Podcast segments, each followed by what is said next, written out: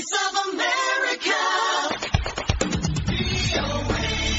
ታንዛኒያ ለኮቪድ-19 ወረርሽኝ ትኩረት አለመስጠቷ እንደሚያሳስባቸው እዚያ ለብዙ ዓመታት የኖሩ ትውልደ ኢትዮጵያውያን ገልጸዋል። የኮቪድ-19 ክትባት የሚኖሩበት ሀገር ውስጥ እንደሌለም አመልክተዋል። ለኢትዮጵያውያኑ ስጋት ምላሽ በታንዛኒያ የኢትዮጵያ ኤምባሲ መልስ ሰጥቷል። ዝርዝሩን ገልሞ ዳዊት ያስደምጠናል። በታንዛኒያ ነዋሪ የሆኑ ኢትዮጵያውያን ስለ ኮሮና ቫይረስ ወረርሽኝ በግልጽ እንደማይነገር ይገልጻሉ። ታንዛኒያ ውስጥ ከ20 ዓመት በላይ የኖሩ አንድ ስማቸው እንዳይጠቀስ የጠየቁ ትውልድ ኢትዮጵያዊ ስለ ሁኔታው እንዲህ ይላሉ። እንግዲህ በሽታው መጀመሪያ እንደታወቀ ያው የሁሉም ሀገሮች ታንዛኒያም ክልከላዎች በየሁኔታው ተፈጥረው ሁሉም በየራሱ የማድረግ ቴንደንሲ ነበረው። በኋላ ያው የመንግስት አቋም ሆኖ ታንዛኒያ ውስጥ ኮሮና ስጋት እንዳልሆነ እንትን በመደረጉ free ሆነን በቃ normal ህይወታችንን መኖር ተያይዘን ነበረ። እርግጥ ነው ከዛ ግን ብዙዎቹ እዚህ የሚኖሩ ውጭ ሀገር ዜጎች ግንኙነታቸውን በጣም አጥብበውት ከሞላ ጎደል ግን life almost እየቀጠለ መጥቶ ነበር until አሁን እስከ ቅርብ ጊዜ ድረስ። ምንድን ነው ግን ዋናው በመንግስት ደረጃ የሚደረግ ነገር የምናየው ነገር የለም። ኮሮና እንዲናያል ስሜቶች አሉ። ብዙ ሰዎች አሁን በቅርብ ጊዜ በጣም ብዙ ሰዎች እየታመሙ እየሞቱ እንደሆነ እንሰማለን። የምናውቃቸውም የማናውቃቸውም ሰዎች እንደሞቱ ይነገራል። ግን ያው በኮሮና ሞቱ ተብሎ አይባልም።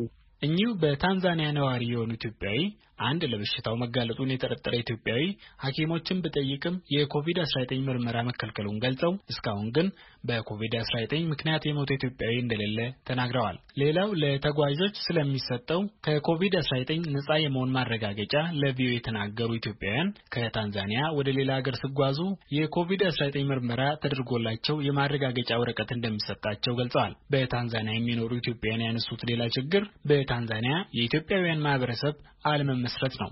ጥቂት በመሆናችን ራሱ አንዱ ተግዳሮት ነው። ማህበር ጠንካራ ማህበር ለማቋቋም መቻል ግን በተለያዩ ሁኔታዎች በተለይ አሁን ኤምባሲ ከተከፈተ በኋላ physically ም ባይሆን እየተገናኘን ሀሳብ የምንቀያየር ማህበር አለን።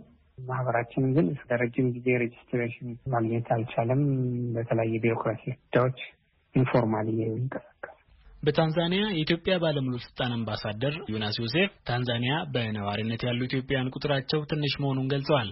ብዙዎች ከዓለም አቀፍ ድርጅቶች ጋር ለስራ የሚመጡ እንደሆኑ ተናግረው ሌሎች ግን በህገወጥ የሰዎች ዝውውር ሀገሪቷን ለማቋረጥ ሲሉ በፖሊስ ተይዘው በእስር ቤቶች የሚገኙ መሆናቸውን አመልክተዋል። በወረርሽኙ ወቅት ፍልሰተኞችን ወደ ሀገር መመለሱ እንደቀጠለ ገልጸው ህመም ላይ የሚገኙት እስኪያገግሙ ባሉበት እንዲቆዩ እየተደረገ መሆኑንም አምባሳደር ዮናስ ገልጸዋል። የታንዛኒያ መንግስት የኮቪድ-19 ወረርሽኝ መኖሩን ከማይቀበሉ መንግስታት አንዱ ነው። አሁን በመላው ዓለም የኮቪድ-19 ክትባት እየተሰጠ ሲሆን በታንዛኒያ ውስጥ ስላለው የክትባት ሁኔታ አምባሳደሩ ተከታዩን ብለዋል። ክትባትን በተመለከተ እነሱ አቋም አላቸው።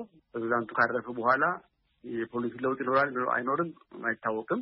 ነገር ግን አሁን ምንድን ነው የ diplomatic community ጥያቄ አቅርቧል። አጠቃላይ የታንዛኒያ መንግስት አንደኛ ክትባቱ የምናገኝበት መንገድ የሚል ጥያቄ አቅርበዋል። የውጭ ጉዳይ ሚኒስትሩ ጥያቄውን ለሚመለከተው ክፍል አቀርባሉ። በዛ ነው እንግዲህ ተንጠልጥሎ ያለውና እንግዲህ ለእኛ ብቻ ለኢትዮጵያኖች ብቻ የተለየ ውሳኔ ላይ ወስኑ ይችላሉ። ምክንያቱም አንደኛ ክትባቱን ለማስገባት መጀመሪያ ክትባቱ ራሱ approval ማግኘት አለበት እዚህ ሀገር ውስጥ approval ከሌለ እኔ ክትባት ወደ ሀገር ቤት መግባት አይችልም ወደዚህ። ስለዚህ እዛ ላይ ግን እንግዲህ ከ WHO ጋርም ምናልባት አሁን የተፈጠረው የቋም ለውጥ ካለ ልታይ ይችላልና ከዛ አንጻር ሌሎችንም እንግዲህ ሌሎች ሀገራት የሚከተሉትን መንገድም እያጠናን ከኛ ከዋና መስሪያ ቤት ጋር በመነጋገር ሁኔታዎችን ወደፊት የምናየው ነው የሚሆነው። የኢትዮጵያውያን ማህበረሰብ በታንዛኒያ መቋቋም መጓተትን በሚመለከት ኤምባሲው ከሚመለከታቸው የታንዛኒያ መንግስት ባለስልጣናት ጋር እየመከረ መሆኑን አምባሳደር ዮናስ ገልጸዋል። ለአሜሪካ ድምጽ ገልሞ ዳዊት ከናይሮቢ